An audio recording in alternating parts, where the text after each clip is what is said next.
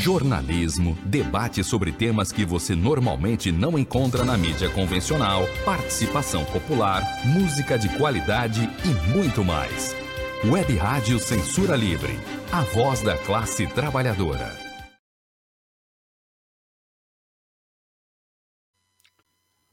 Olá, eu sou Antônio Figueiredo e essa é a Web Rádio Censura Livre. Você está acompanhando, a partir de agora, programa Opinião, Produção e Apresentação, Wendel Setúbal, revisor de texto com pós-graduação pela PUC Minas. Você pode deixar mensagens de áudio ou de texto aí na transmissão na página Fato e Ideias, Fato e Ideias no Facebook. É só escrever lá na plataforma Facebook Fato e Ideias e aí você deixa, assiste e também comente. Também estamos ao vivo na página da Web Rádio Censura Livre, no canal da emissora é, no YouTube. Temos um probleminha com o Twitter. Antes, queria deixar aqui também o telefone, o WhatsApp, para você participar, que estiver a, acompanhando aí através do nosso site e dos aplicativos. 21, se você estiver fora do Rio, 965538908, 965538908. Wendel, seja bem-vindo. É economia estúpido. Esse foi um, um slogan criado por um americano chamado James Carville, que era da campanha do Clinton. George Bush, pai do George W. Bush, foi presidente dos Estados Unidos na época da Guerra do Golfo. Os Estados Unidos ganharam, liquidaram com Saddam Hussein e a popularidade de George Bush foi lá para cima. Ele tenta a reeleição e, surpreendentemente, ele verifica que as pesquisas dão a vitória de Bill Clinton, do Partido Democrata. Ele tenta saber por quê, e aí é que surge esse slogan do, do publicitário ligado a Clinton: é economia estúpido, para justificar que os norte-americanos, preocupados com a inflação, com o preço alto dos imóveis, coisa que vai se refletir anos depois na crise dos, dos chamados é, créditos podres, que são imóveis que foram devolvidos por não pagamento da hipoteca. Então, o público norte-americano estava mais interessado em resolver os problemas econômicos. Clinton tinha propostas mais claras do que ficar pageando o ganhador da Guerra do Golfo. De modo que é, essa frase ficou famosa e conhecida em todo o mundo. Jorge Bush era melhor do que o filho. É vivo, já, já está idoso. O filho foi o responsável por aquele mal digamos assim, esquisito, mal explicado ataque às Torres Gêmeas. Como é que os Estados Unidos deixaram aviões chegarem e atacar as Torres Gêmeas? Os adeptos da teoria da conspiração dizem que não, isso foi uma armação do próprio W. Bush. O pai, George Bush, não se comprometeu com a candidatura do Trump. Quer dizer, é um daqueles republicanos é, conservadores, mas vislumbrou a loucura que era o Trump. Só que o Trump agora já tem concorrentes que conseguem ser piores que ele, como a gente viu nas edições anteriores. Por que, que eu falo isso? A, economia. Porque a, a, a, aceitação de Lula, numa última pesquisa feita pelo Instituto, acho que o, o Quest, mostra um avanço de Lula um crescimento em detrimento de Bolsonaro. Um cai, pula 20 pontos, outro cai 20 pontos. Explica-se, portanto, que há uma relação direta na queda de Bolsonaro e na, no ascenso de Lula. E por que o ascenso de Lula? Não é só por causa da questão da, do atos antidemocráticos. É porque a economia está melhorando, aos poucos, mas está. As pessoas estão vislumbrando um futuro a médio prazo melhor, coisa que não vislumbravam na época de Bolsonaro. Os dados do IBGE mostram que o crescimento foi de 3,8%, mais ou menos, no último trimestre, o que garante, mesmo que não, não se repita tais números, que vai ser algo em torno de 3,8% o crescimento da economia em 2023. No ano passado foi 2,9%. Foi 2,9. A diferença, portanto, seria pequena, um crescimento pequeno. Mas é pequeno, mas se você levar em conta que o, o capital financeiro que se localiza na Avenida Faria Lima, em São Paulo, começou o ano dizendo que, prognosticando um caos do governo, que Lula iria fazer um governo estatista, é, com irresponsabilidade fiscal. Todas essas previsões agourentas não se realizaram, não se concretizaram.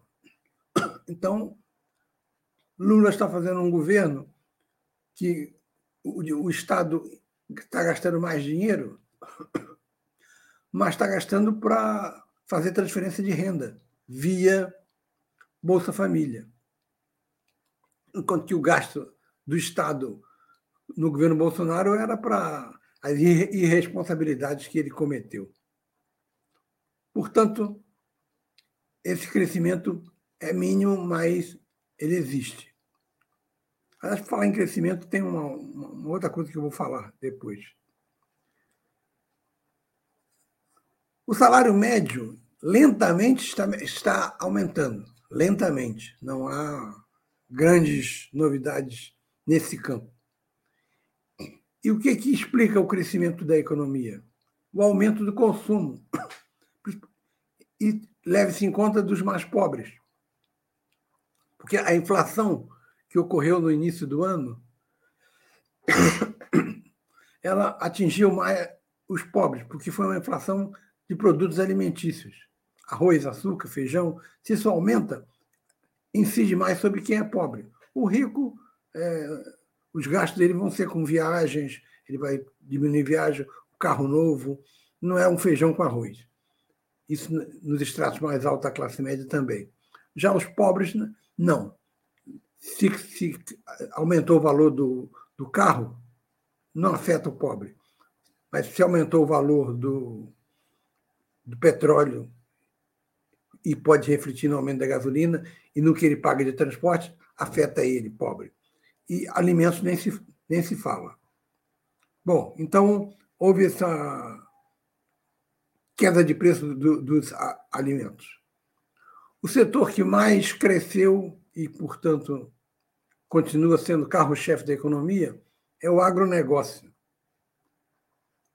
Mas o agronegócio esse ano tem que é, quem for católico ou religioso de modo geral que reze, porque há uma crise econômica na China, a China tenta contornar, mas se ela comprar menos esse ano, significa que ela vai comprar menos do agronegócio brasileiro, porque a agricultura brasileira tem na China a sua maior compradora. Eu me referi à questão do, do, de dados econômicos, que ontem ouvi um, um comentário sobre um livro do Edmar Baixa. Edmar Baixa é o pai do, do, dos economistas que fizeram o Plano Real. Ele tem lá uma, uma, uma, uma casa onde fazem pesquisa, ali na, perto da PUC. Tem até um nome, que eu não lembro o nome da casa. E ele é o decano desses economistas. O, segundo a pessoa que informou, o livro do Baixa, que vai sair esse mês, afirma que as pesquisas no Brasil estavam erradas. Não houve uma queda tão não houve uma estagnação tão grande quanto se colocou no período do Império, Dom Pedro I e Dom Pedro II, a súbita irrupção do crescimento a partir dos, do governo republicano no início do século, ele diz que não é bem assim. E, e afirma também que o crescimento chinês da economia brasileira, que se ocorreu nos, nos governos Médici e Geisel, também foi mal calculado. É, em vez de, 8, de 11% ao ano, ele calcula 8%, principalmente no governo Médici. Se se comprovar essa tese do, do, do Baixa, muda um pouco a perspectiva do Brasil. De qualquer maneira, o Brasil, no século XX, durante um determinado momento, o momento entre a Revolução de 30 e o governo Juscelino Kubitschek, ele foi o, o país que tinha as maiores taxas de crescimento do mundo. Veio o golpe militar e houve uma estagnação econômica a partir de privatizações, é, medidas fiscais para conter a inflação, que estava alta no governo João Goulart.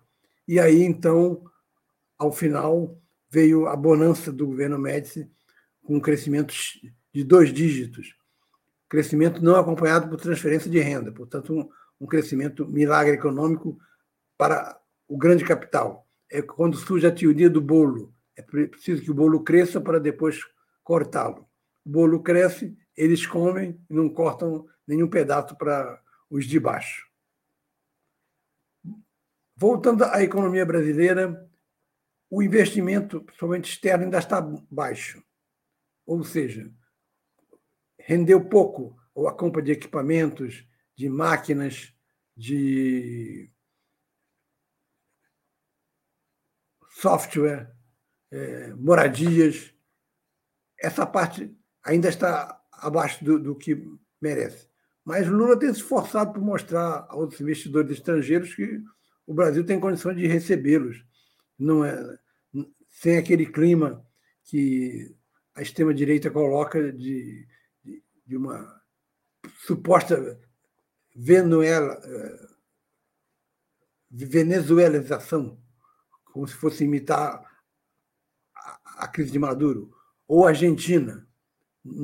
A situação do Brasil é bem diferente de, desses dois países, apontados sempre como exemplo de, de caos que a esquerda produz.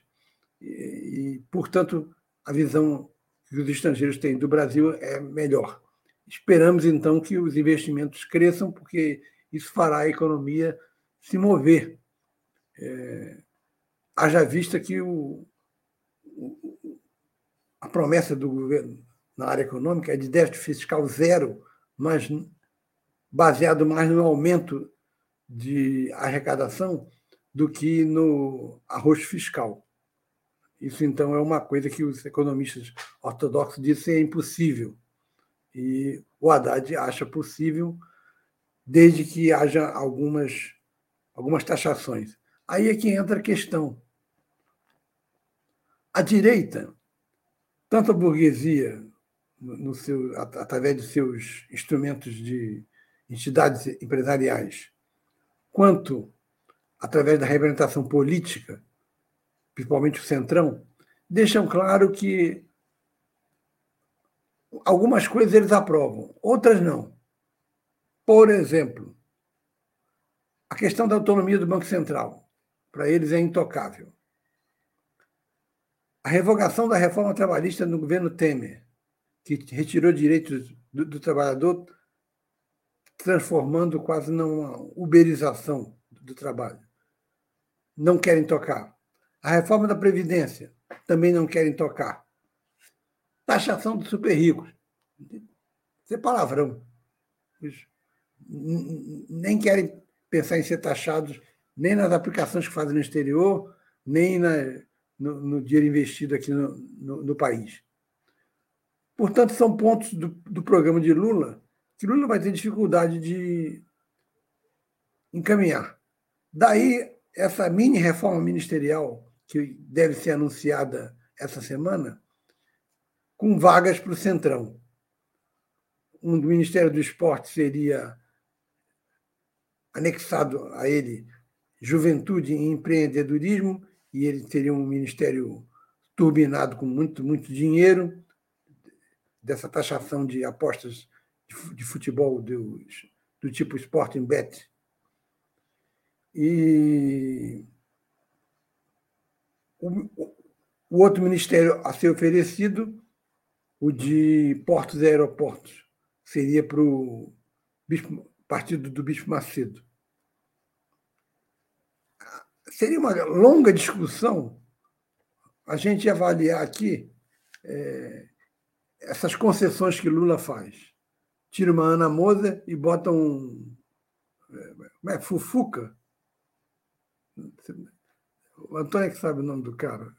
É, acho que é Fufuca, líder do PP, lá na Câmara. É evidente que Ana Moza é muito mais brilhante do que ele. Agora, ou você faz concessões ao Centrão, ou você não faz nada. Porque, da maneira como está colocado o Congresso, ele tem poderes para vetar é, muito mais o executivo do que o, o oposto. Dado que a Constituinte de 88, eu já disse isso aqui, reitero agora, transformou num semi-parlamentarismo ou semi-presidencialismo porque todos achavam, todos que faziam parte da, inclusive a esquerda, da Constituinte, que iria para parlamentarismo, que a esquerda defendia, defendia isso. PCdoB, por exemplo. É, mas Lula não. E no, no, campo da direita, Antônio Carlos Magalhães também não.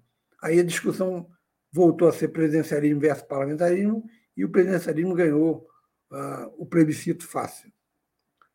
Então você tem um Congresso que, com um centrão e, e os elementos de direita do PL de Bolsonaro, formaram o Congresso mais conservador e de direita desde a redemocratização de 85. Portanto, se vai materializar na Constituinte de 88. Portanto, você ou você ou você faz as concessões necessárias. Por exemplo, eles queriam o ministério que, for, que dá o Bolsa Família. Esse não. Saúde, esse não. Mas a pasta de esporte e o Ministério de Portos e Aeroportos, sim, seriam conseguidos, concedidos, perdão, em troca de apoio, de voto no Congresso é uma barganha que alguns setores de esquerda, bastante puristas, é, não gostam. Mas a política é um, é, é um constante discu discutir e resolver os conflitos. Se você não discute com a direita, você vai discutir com quem? Tem que discutir com ela. Por exemplo, numa eleição presidencial, segundo turno, direita e esquerda, a esquerda tem seus votos, a direita tem, tem seus votos. Você vai é, de, de, procurar quem? O centro. Aqueles é, votos centrista, aqueles candidatos centristas, centro-direita, centro-esquerda, porque a esquerda está contigo, não vai perder voto por aí.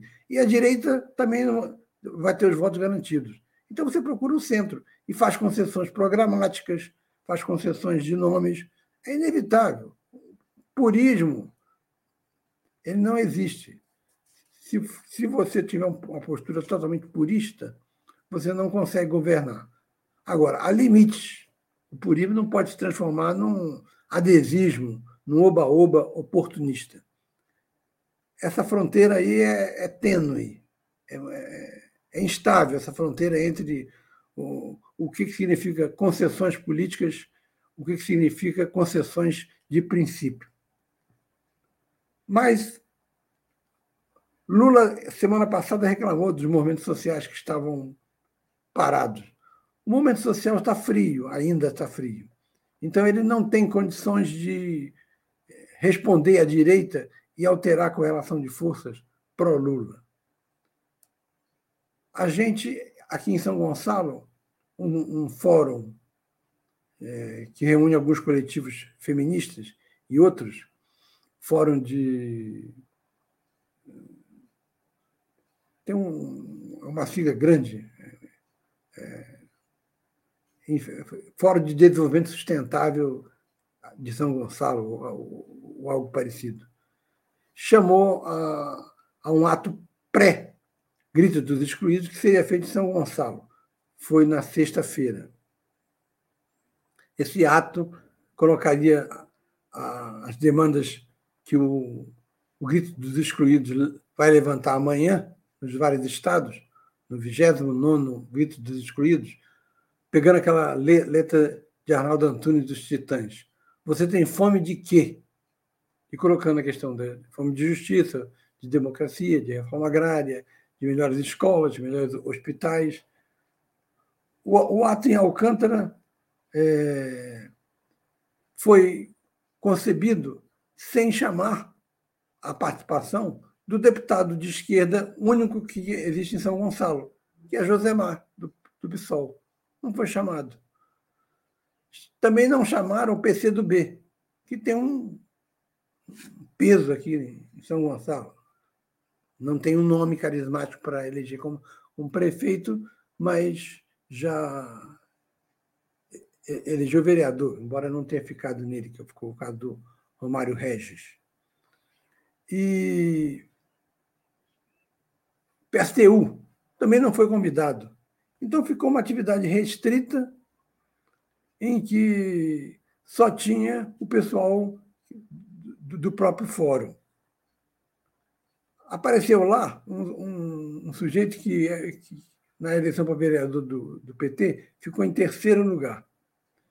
Só que saiu um, um cara do PT, o vereador, não, de, não demorou nem um ano no cargo, saiu, ficou sem partido, porque não obedecia ao centralismo do PT. A Priscila ficou como vereadora, que ficou em primeiro lugar, e esse de terceiro passou a ser o primeiro suplente da Priscila. Se a Priscila contraiu uma forte gripe e ficar afastada, entra essa figura. Quem é a figura? É um tal de Ricardo Castor, que no início dos anos 2000 era vereador e foi afastado por cobrança de propina. Entrou no PT, estava lá distribuindo os panfletinhos da, do Grito dos Excluídos. Ele não deve ter nem noção do que é o Grito dos Excluídos.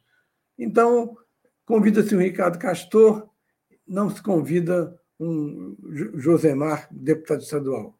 Isso aí realmente é, é, é complicado. Por isso, você tem uma situação em que os momentos sociais ainda não são é, predominantes na, no tabuleiro político. A direita ainda consegue mobilizar mais, embora a direita esteja dividida, por exemplo, divisão clara da direita ocorre nesse 7 de setembro. Há setores que querem ir para vaiar Lula e vaiar o exército, que eles dizem que é o, o, traidor, porque não deu o golpe, e outros setores que dizem que tem que ficar em casa, não tem que ficar dando palco para traidores ou bater continência para ladrão. Aquele vocabulário comum da extrema-direita. E fora a divisão que existe já entre o, o casal. Michele Bolsonaro, segundo os filhos de Bolsonaro colocaram isso para o pai, quer ser candidata em 2026. Está se afastando politicamente, gradualmente, do marido, se é que não é marido, o Bolsonaro. Há um episódio que foi mostrado num, num vídeo que rola aí pela internet, que ela está discursando e aí o Bolsonaro irrompe. Ele não esperou, ele irrompe. E aí o, aquele público começa a querer é, gritar mito, mito, mito, imbrochável, imbrochável, imbrochável. Ela simplesmente descarta o, Bolsonaro. Ela diz: oh, tem uma última pessoa aqui que vai falar, uma mulher, e ela tem que ser ouvida. E Bolsonaro falou um minuto. E ela fez gestos do tipo vaza, vaza. Ou seja, há um conflito entre Michele Bolsonaro e, e, e Bolsonaro, porque o PL acha que Michele Bolsonaro pode ser o grande nome para o ano de 2026. Se, se, se ela não estiver presa. Porque se, se Bolsonaro for preso, há uma forte possibilidade de, a médio prazo, ela também ser presa por causa da questão das joias. Então, uma coisa é o, é o, o Trump preso ser candidato. Nos Estados Unidos pode. No Brasil não pode. Não tem direitos políticos quem é condenado está numa penitenciária. Então, a Michelle tem que se precaver disso. É, ela, não, é, ela, não, é tão candidata assim. Agora, uma candidatura de Michelle Bolsonaro a deputada, por exemplo, teria uma enorme votação, com certeza. Mas a direita no Rio de Janeiro, por exemplo, tem dificuldade de indicar um candidato a, a, a governador e a prefeito. No caso do Rio, o PT fez um acordo com o PSD e vai, lançar, vai apoiar Eduardo Paes. O PSOL vai ter a candidatura própria à prefeitura, que é a do Tarcísio Mota. Já para o governo do Estado, não se sabe como vão ser as negociações. E do lado da direita? A direita não tem um forte candidato a prefeito. O Cláudio Castro, por exemplo, é um é governador que chegou por acaso, caiu de paraquedas. Ele não tem carisma nenhum.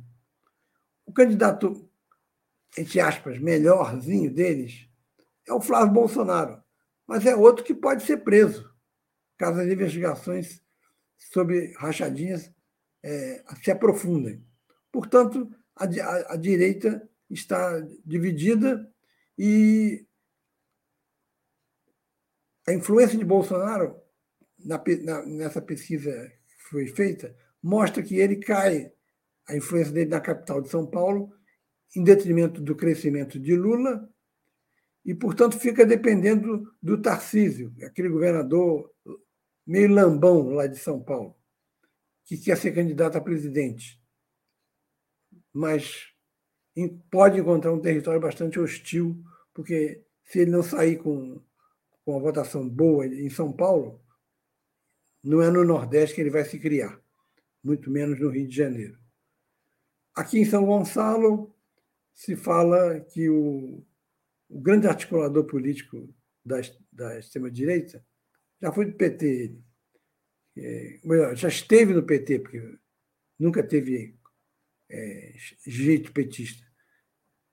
Deve ser o candidato, é o Altineu Cortes que é o líder da bancada do PL, que deve remanejar verba para tudo quanto é vereador aí de, de, de, dos dois municípios que ele tem influência, São Gonçalo e Itaboraí. Seria o Tineu Corto, candidato da direita. A esquerda, aqui em São Gonçalo, se dividiria entre Dimas, do PT, e Josemar, do PSOL. É, Dimas anda mal acompanhado dos tais Ricardo Castor da vida. Enfim, esse quadro eleitoral pode melhorar para a esquerda se essa situação econômica continuar eh, nos marcos em que está. Não está ruim. Não é o melhor de todo, mas a economia mundial não está acelerando em lugar nenhum. Não seria o Brasil a fazer diferente. Mas melhorando um pouquinho, isso já é, já é percebido pela pela população. E, e a, o possível indiciamento de, de Bolsonaro e até inevitável, como dizem, prisão, mostram que a direita perde o seu grande baluarte. É lógico que ele vai tentar fingir de, de vítima, vai tentar se sair dessa como é, o perseguido, mas um setor da classe média deve abandoná-lo. Os evangélicos dependem do, do, pastor. No caso do Edir Macedo, sim. No caso do Malafaia, não. Por fim, é, um bom senso imperou ontem na Alerj e conseguiram convencer o, o idiota do PL, nem sei o nome da figura, que queria apresentar na Comissão de Justiça e, e Constitucionalidade um projeto para extinguir a UERJ, vender a UERJ para eh, faculdades privadas, Segundo ele, porque tem um, um, uma ênfase na, na, mensagem socialista. É, é, eu fiz a, a UERJ, é, eu, eu, comecei a fazer a UF em 72, depois fugi para São Paulo e fui trabalhar em fábrica. Quando eu voltei a estudar anos depois, na década de 80, eu fiz a UERJ. Não tinha mensagem socialista coisa nenhuma. Depois da UERJ eu parei de novo, só voltei a, a concluir na Estácio. É, esse projeto de extinção da UERJ atingiria São Gonçalo, porque a FFP é uma instituição é, respeitada, com uma boa pesquisa sobre a cidade de São Gonçalo, e assim como a, a, a sede UERJ de Campos. Ele retirou a, a proposta, já estava rolando abaixo do Senado, mas, enfim, a direita quer privatizar a, UERJ, liquidá-la. E nós temos que estar atentos. E, e vamos deixar claro também uma coisa: essa melhora do governo Lula, para que a população vai sentir, é uma melhora de vida dos marcos do capitalismo. Ou a esquerda socialista coloca-se frontalmente contra o capitalismo, pretendendo superá-lo, em nível bastante propagandístico, lógico, porque nós hoje lutamos por reformas e não pela revolução. Nós não vamos conseguir avançar, vamos chegar ao máximo a um governo social-democrata de Lula, que dos sociais-democratas é o melhor, melhor do que, do que aqueles europeus, é, é o mais carismático, e só que o pacote que ele nos apresenta é esse, é um pacote social-democrata. Melhoria de vida, melhoria de, de, de salário, é, diminuição do, de preço de passagem ou até a passagem gratuita, como já estão se colocando em, em várias capitais, essa possibilidade de a passagem não ser remunerada diretamente é, pelo número de pessoas que entram no ônibus, e sim por o Estado negociando com, as empresas o número de viagens, como se fosse um frete. É, isso pode ocorrer, mas isso daí não, não afeta a relação capital-trabalho, que, embora vários setores da esquerda às vezes ignorem, setores chamados identitaristas, do movimento negro, do movimento de mulheres, do movimento LGBT, existe aquele que extrai mais valor do trabalho não remunerado e aquele que sofre essa expoliação. Ou seja, existe capital e trabalho.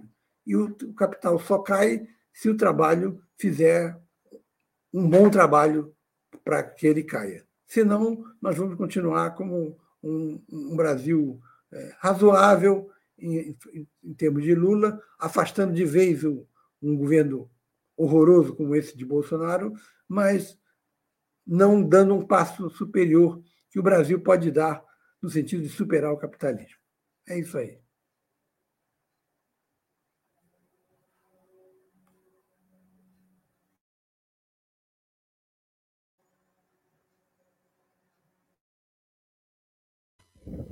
Estava brigando aqui com o microfone, por isso não voltei. Mas, Wendel, nome é, do deputado bolsonarista aqui do estado do Rio de Janeiro, que pretendia vender a UERJ, é Anderson Moraes, do PSL. Né? Aliás, esse aqui é de São Paulo, o projeto é de São Paulo. Ah, não, é isso mesmo. O Anderson Moraes, PSL do Rio de Janeiro. E o provável ministro, novo ministro da, dos esportes, no lugar da Ana Moser, que é, estaria de saída, né? Não, não tem informação se é oficial, mas a imprensa está noticiando no dia de hoje, né? nesta quarta-feira, véspera de feriado é o André Fufuca. André Fufuca do PL, certo? Bom, é, daqui a pouco tem uma novidade aí que o Wender vai falar para gente, mas antes a gente vai só informar que você pode participar aqui do programa é, cortei aqui o microfone do Wender, daqui a pouco o Wender vai falar. Está cortado aqui por causa de uma microfonia, mas de, de, a gente vai melhorar aqui a nossa transmissão para poder futuramente ele poder estar tá com o microfone aberto, quiser participar no mesmo momento que eu estiver falando aqui. Então, é, a gente divulgou aqui a página Fato e Ideias. Quem está acompanhando aí na própria página Fato e Ideias, né? Está lá postado o texto que é a base do programa de hoje. Lembrando que esta página você pode acompanhar todas as postagens lá do Wendel, os textos, que é a página administrada pela jornalista Cecília Setúbal. E aqui a gente divulga também, se você quiser curtir, né, compartilhar lá os textos, é só entrar no Facebook.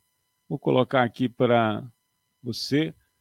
É, tá aí. É, curta a página Fato Ideias, facebook.com barra Fato Ideias, facebook.com barra Fato Ideias.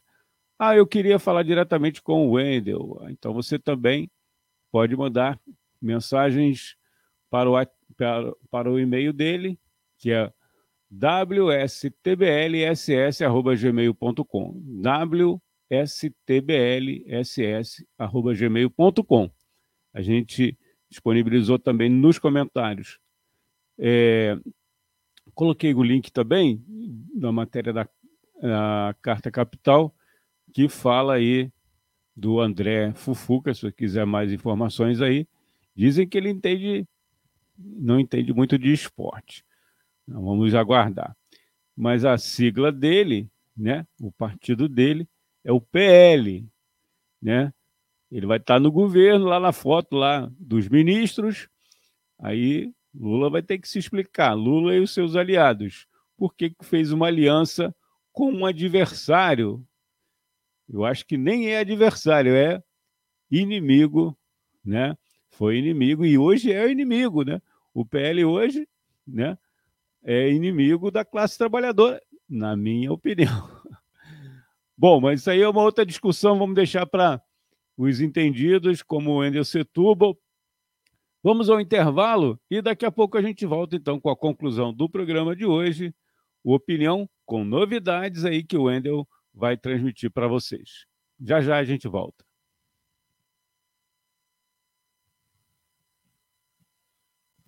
Para manter o projeto da Web Rádio Censura Livre de uma mídia alternativa, buscamos apoio financeiro mensal ou doações regulares dos ouvintes, de amigos e parceiros, já que não recebemos recursos de grandes empresas, políticos ou partidos. Seja um apoiador regular e ouça o agradecimento no ar durante as edições dos nossos programas. Sua ajuda é muito importante para nós.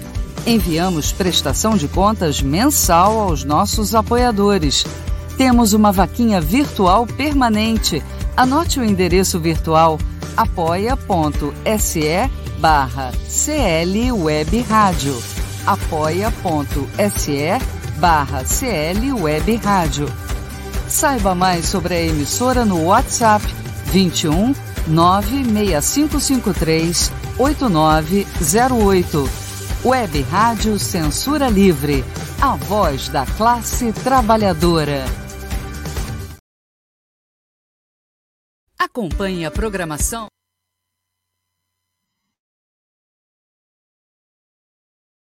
Acompanhe.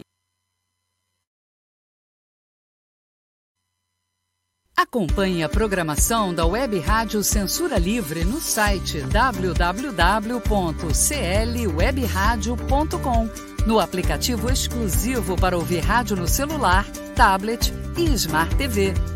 A emissora também está no Radiosnet, um dos maiores aplicativos para esta finalidade, na nossa página no Facebook e no canal da emissora no YouTube.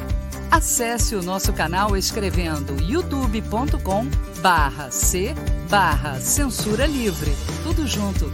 Inscreva-se no canal e acione o sininho para receber as notificações de novos vídeos.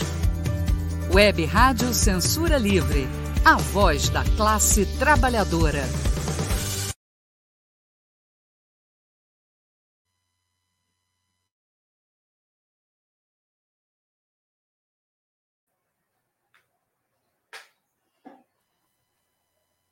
Wendel?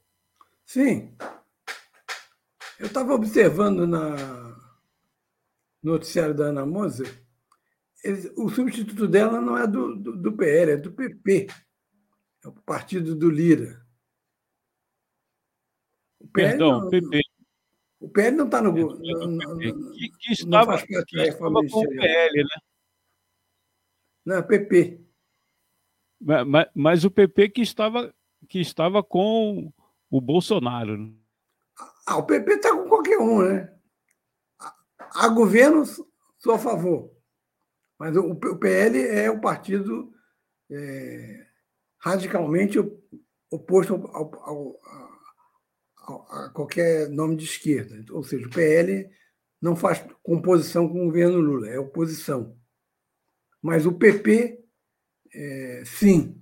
O PP foi originalmente de Paulo Maluf e, e agora é do, do Lira, que é um político alagoano que, que lá tem a concorrência tão corrupta quanto dos Collor de Mello e dos Renan. O, o, atual governador é o filho do Renan, por exemplo, Renan, Renan Calheiros. Então, é o PP que deve é, ganhar esse Ministério de Esportes, Partido Popular.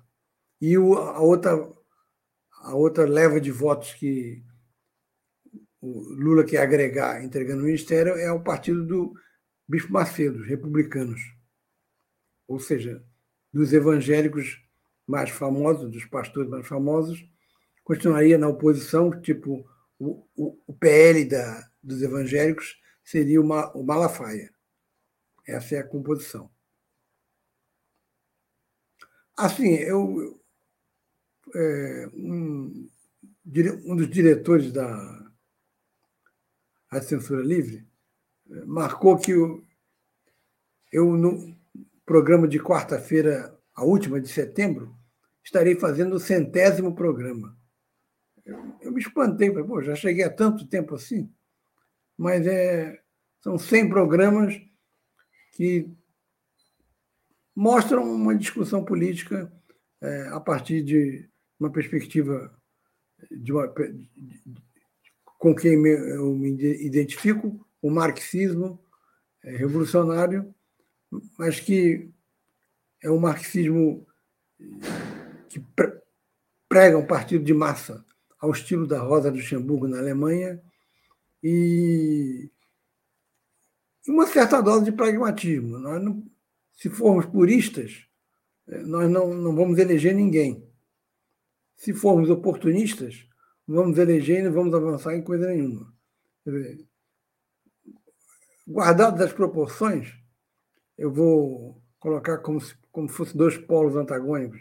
Ao purismo de organizações tipo PCB, PSTU, e, do outro lado, o adesismo de Washington Quaquá, Gilmar Tato, é, aquela escória que que está no PT, infelizmente em posição de domínio, como aqui no Rio.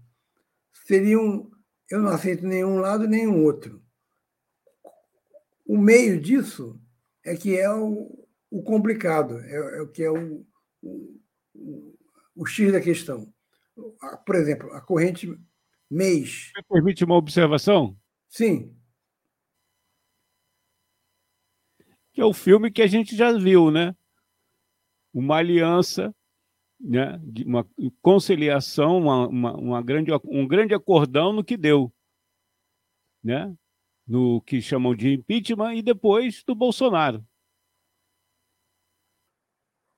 É, eu acho que a, história não, não, não necessariamente tende a, a, a, se repetir. Na verdade, Lula se equivocou bastante ao afastar José Dirceu e ao manobrar para afastar Antônio Palocci ele queria indicar alguém da confiança dele que não tivesse base no PT.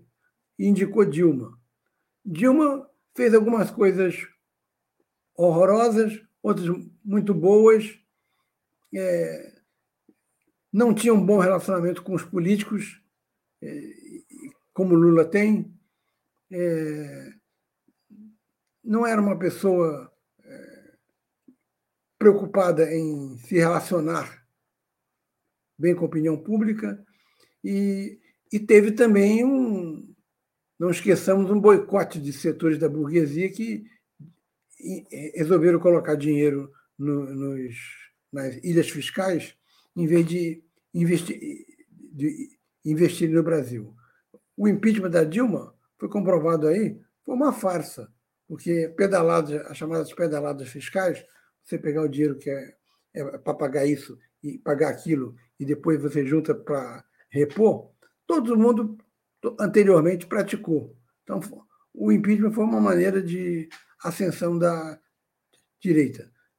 Não, não, não necessariamente acordos que o lulismo tenha feito com eh, setores do tipo centrão eh, explicam a ascensão bolsonarista. Porque, na verdade, a ascensão da extrema-direita é um fenômeno mundial.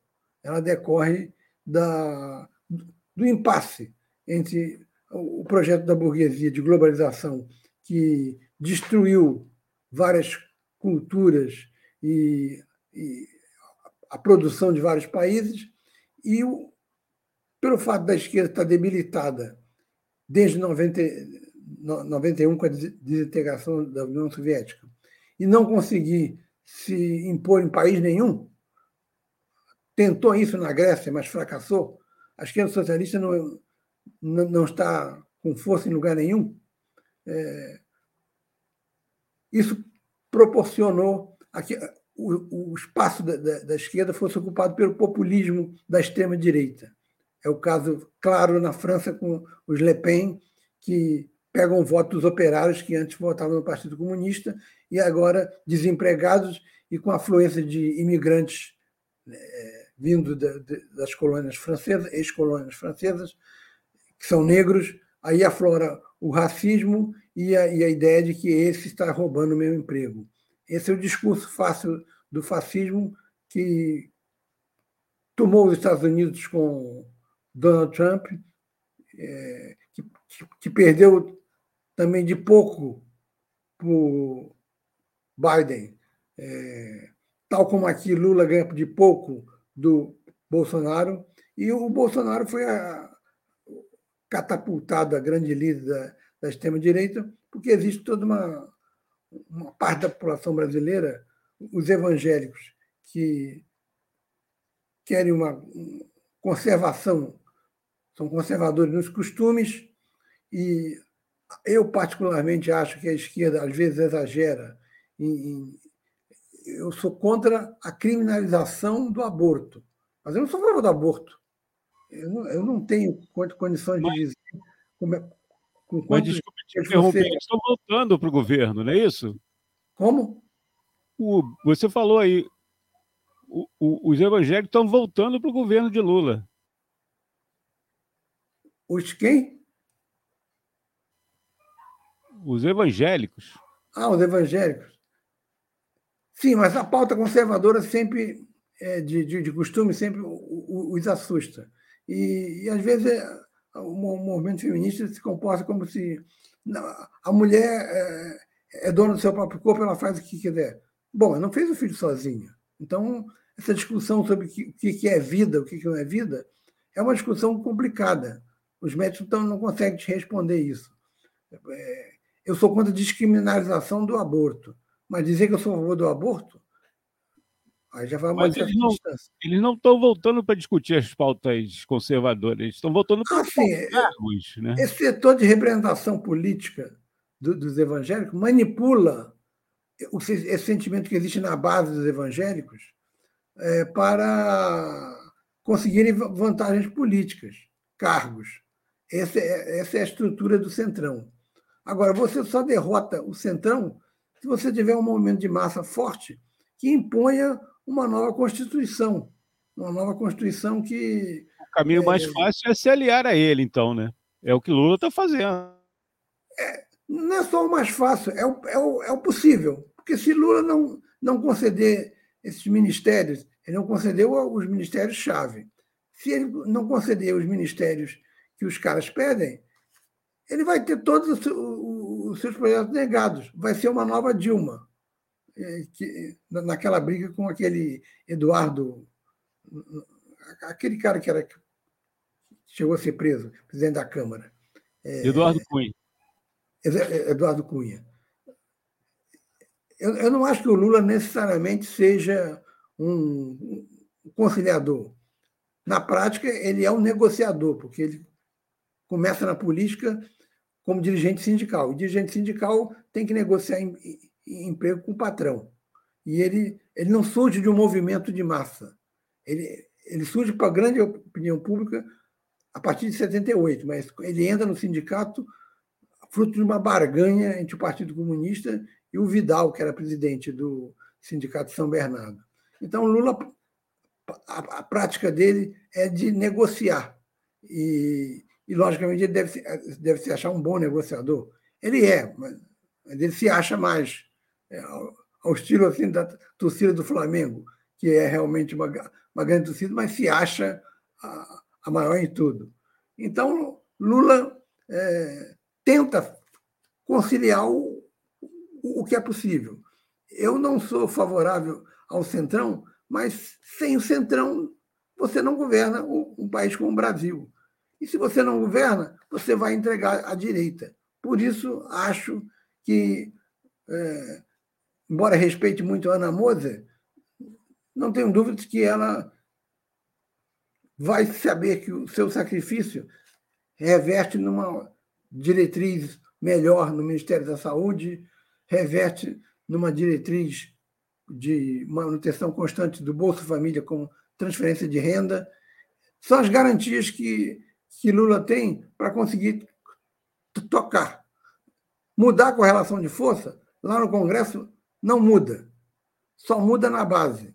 E a base está fria. Essa é, é a realidade. Porque se, se abastece. Eu, eu, converso com um amigo meu da Paraíba, o, o Romildo, eu digo, eu digo para ele, Romildo, se, se fosse tão fácil assim, o PSTU já teria feito a mudança com a relação de força.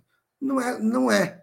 é o dirigente sindical é visto como um, um sujeito conciliador, que faz é, alianças espúrias e, e que freia as massas, mas por que, que as massas votam naquele dirigente sindical e não no, naquele outro que é revolucionário? Essa é a questão. Eu, o, o, movimento sindical e não é, é democracia, eles, eles, nasceu classista, processo, mas processo eleitoral não é democrático, né? Como? O processo eleitoral não é democrático. Sim, não é. Agora, você para alterar esse processo democrático para, para torná-lo como tal, é, você teria que ter uma mudança de correlação de força muito grande. Por exemplo, é, abarcando a chamada democracia direta, resolvendo questões via plebiscito, pela internet, você teria um avanço democrático do país. Mas isso aí é, não é o interesse da, da, da, da classe dominante brasileira, que é altamente predominante, porque a ideologia do país é a ideologia da classe dominante. É o, o empreendedorismo é, é, que se julga sem patrão, é, é uberização. Em termos de, de trabalho, nós estamos nos transformando cada vez mais numa América do Norte, nos Estados Unidos. Nos Estados Unidos, você é um, é um PJ, poucos têm carteira assinada, você não tem férias, você não tem décimo terceiro, é, as, as, férias você escolhe o, o, o, o, mês em que você quer tirar férias, a maioria no verão, óbvio. Mas você não recebe por isso, são direitos sociais inexistentes. O Brasil caminha para uma americanização, ou americanalização de, de, de canalha mesmo. Esse é, essa é a, é a, grande perspectiva que se coloca. O novo trabalhador é, não fica na mesma empresa. É, eu tenho uma neta de 32 anos, advogada pela, formada pela UFRJ, já está no quinto emprego. E não é empreguinho, não. Ela, ela foi trabalhar na Light. Eu falei para ela: tem gente que casa, na época antiga, e, e ficava na Light a vida toda. Ela não ficou. Foi para uma empresa de advocacia de, que tem só no Rio 80 advogados. Também não ficou. Foi para o departamento jurídico da Icatu Seguros. Agora, a, a mãe dela me disse que ela está indo para um, através de indicação da chefe dela na Icatu Seguros, para uma outra empresa de advocacia que vai ganhar mais e trabalhar em casa.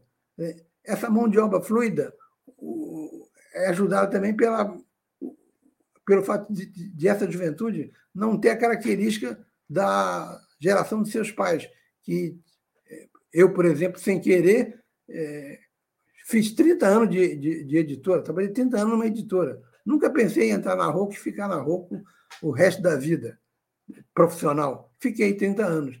Essa nova geração já, já tem uma fluidez, aquilo que um, um, um filósofo há dois anos chamou de falecido há dois anos, chamou de modernidade líquida nas relações efetivas e relações profissionais, você tem essa líquida, é, liquidez, não de liquidação, mas de, de líquido, que você tem que rediscutir hoje quem é o trabalhador no Brasil, como chegar a ele. Uma das formas que o MTST é, recomenda, eu acho correta, é o território, é onde ele mora. Porque onde ele trabalha, não, não está mais sendo isso. Feliz ou infelizmente, os sindicatos vão ter que se transformar para se adequar a esse novo tipo de trabalhador. Os sindicatos norte-americanos são muito combativos, mas são desideologizados, não tem ideologia.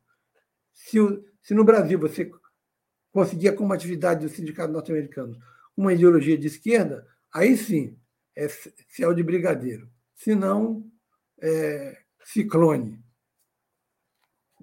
Como esses que estão passando aí, mataram muita gente no Rio Grande do Sul. É isso aí. Teremos novidade, então. Teremos novidade, então, no centésimo programa Opinião. Sim, vou, vou, vou consultar minha assessora para assuntos tecnológicos, a jornalista Cecília, que não está que está fazendo um exame e, hoje me deixou aqui sozinho, ainda bem que tecnicamente ela só me proibiu de, de, mexer no mouse. Não mexa no mouse, cada vez que você mexe no mouse, é, sai da. De, de, a imagem desaparece, é, eu cumpri as exigências dela. Bom, até semana que vem, pós 7 de setembro, e Vejam bem, nós já, já estamos caminhando para o próximo mês, o décimo mês do ano. Já estamos acabando o ano de 23. Esperemos que, ao final, é, Bolsonaro esteja mudando para Papuda. Tomara. Um abraço, obrigado. Obrigado. Até a próxima.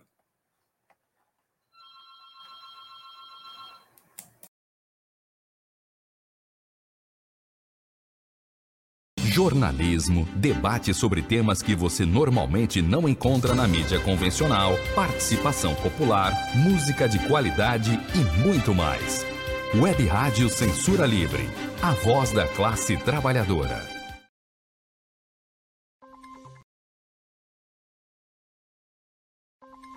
Fique ligado, uma parceria da Web Rádio Censura Livre com as agências de notícias. Anota, Brasil de Fato, Brasil 61, Pública, Pulsar, Senado. E as rádios 2, Nacional e Web.